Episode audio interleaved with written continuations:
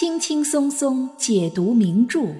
无言带你品味《红楼梦》中的一百个细节。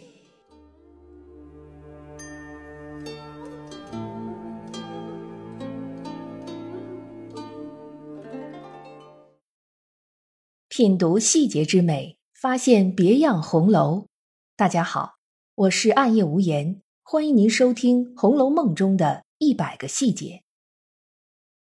今天无言来给大家讲讲，为什么贾宝玉的贴身小厮明烟儿忽然改名为贝明。贾宝玉身边的小厮丫头婆子们一大堆，家里头头一个伺候宝玉的丫头就是袭人，这个大家都是知道的。而出去外面，比如到宁国府去，或者去家塾里念书，宝玉身边跟着的头一个小厮就是明烟儿。《红楼梦》第九回非常明确地写道，这明烟儿乃是宝玉第一个得用的。的确，明烟儿绝对可以算得上是全书中出镜率最高的小厮，比如大闹书房，领着宝玉去袭人家，带着宝玉出城祭奠金钏，帮着薛蟠把贾宝玉从家里骗出来等等，很多著名的场景里都有明烟儿的出现。明烟儿这孩子年纪轻轻，胆子极大，鬼点子很多，又聪明伶俐，这些都是宝玉把他当成第一心腹的原因。不过宝玉喜欢明烟儿的最主要的原因在于，明烟儿非常懂自己的主子。虽然这种懂和黛玉、宝玉之间的互相理解还不一样，但也是一种很难得的心有灵犀。比如第九回明烟儿大闹书房，其实是贾强看不惯金荣欺负秦钟，但贾强比较有心眼儿，自己不出面，却挑唆明烟儿出头。也就是说，明烟儿跳出来大骂金荣的时候，他和主子贾宝玉并没有就这件事儿互相通过气儿，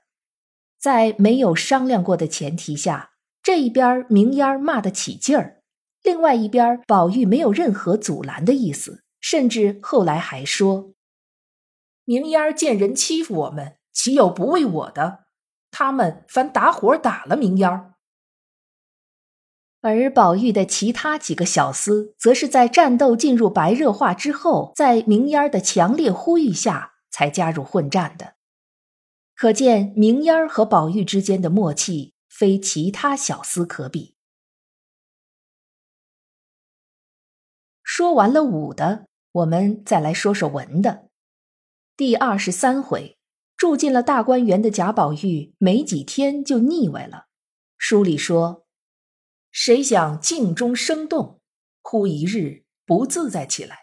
这也不好，那也不好，出来进去只是闷闷的。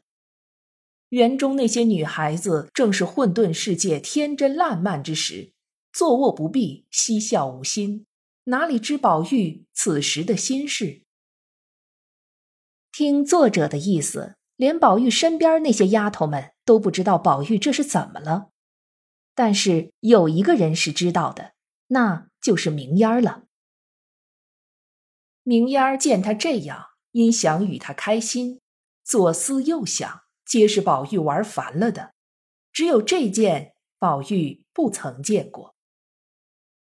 什么能让情绪低落的贾宝玉开心起来呢？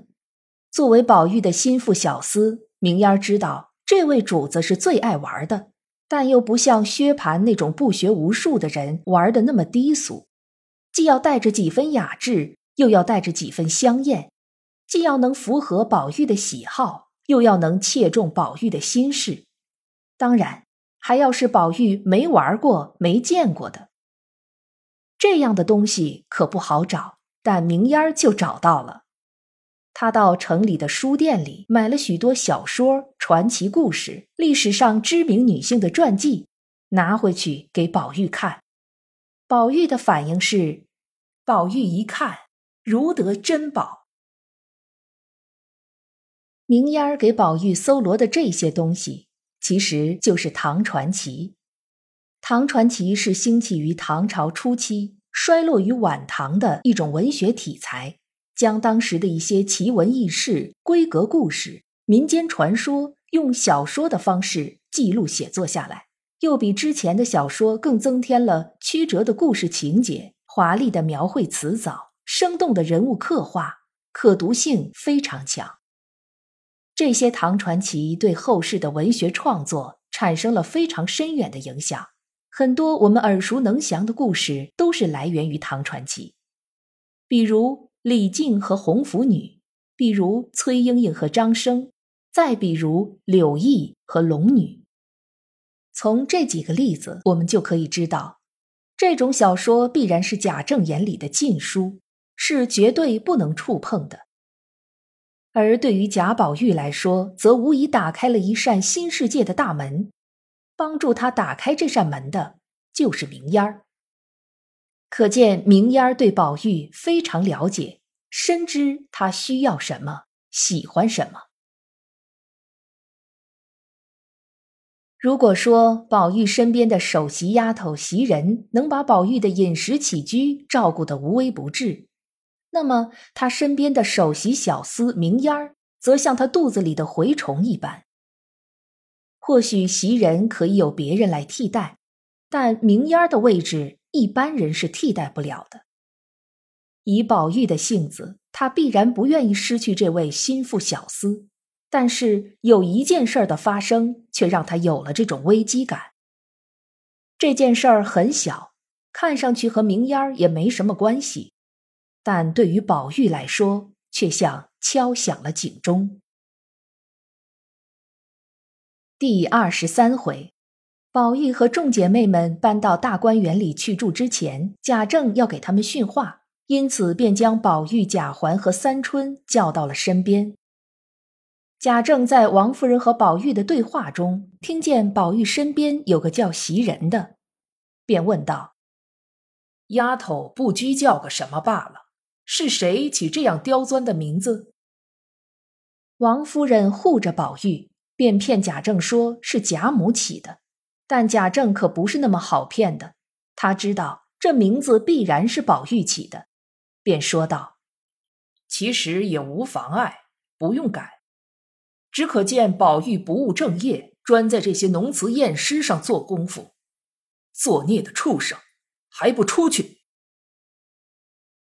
宝玉当时是因为想到了一句诗：“花气袭人知昼暖”，袭人又姓花，所以起了这个名字的。而这句诗来自于著名诗人陆游的《村居疏席》：“花气袭人知昼暖，雀声穿树喜心情。”其实这是一首描写村居生活的诗作，并不是什么浓词艳诗，只不过在贾政眼里，吟诗作对就是不务正业，所以知道丫头名字和诗词有关，他也不管什么陆游不陆游的，直接就勃然大怒了。虽然贾政嘴上说其实也无妨碍，不用改，但宝玉还是意识到了这里面隐藏的危机。毕竟就算贾政再讨厌袭人这个名字，他也不会把袭人怎么样，因为袭人是丫头，一般情况下是归老太太和太太管着的。而明烟儿就不一样了，贾政要是想收拾明烟儿，那就和打只苍蝇一样容易，分分钟就可以将明烟换掉，甚至是撵出去，这可绝对不是贾宝玉要的结果。所以紧接着的第二十四回，明烟就改名为贝明了。《红楼梦通行本》里有一段对明烟改名的叙述，是明烟对贾云说的。因又笑说：“我不叫明烟了，我们宝二爷嫌烟字不好，改了叫贝明了，二爷明儿只叫我贝明吧。”而程甲教注本里连这句话也没有，直接说：“只见明烟儿改名贝明的，并除药两个小厮下象棋。”虽然对具体原因没有什么解释，但这个时间点非常明确，二十三回挨骂，二十四回名字就改了。可见宝玉很怕忽然有一天贾政发现明烟儿这个名字不好，从而牵连到明烟儿本人。宝玉还有几个小厮：引泉、扫花、挑云、扮鹤、除药。这几个人的名字都是动宾结构的，只有明烟儿和墨雨不一样，他们二人的名字应该是对仗的，改成被名之后也成了动宾结构，不过意境差了好多。原本明烟儿也是经常入诗的，比如唐代著名的和尚诗人冠休的诗：古桂林边棋局湿，白云堆里明烟清。明烟就是香茶上水气袅袅的意思，烟这个字并没有什么不好，只是诗书气太浓了，贾政是不会喜欢的。而焙茗就是烹茶的意思，简单明了，没啥典故，日常动作而已，不会因此而被贾政挑出毛病来，那明烟的位子也就保住了。这也就是为什么曹雪芹忽然在第二十四回让明烟改名的真正原因。倘若是作者觉得这个名字不好，那一开始就可以不用。也就是说，这并不是作者觉得不好，而是宝玉觉得不再合适，是出于对明烟的保护。正在听节目的您觉得宝玉给明烟改名的原因是什么呢？大家可以在评论区给我留言，我们共同探讨。今天的节目到这里就结束了，欢迎您订阅关注本专辑，随时收听最新的节目。我是暗夜无言，让我们下一期再见。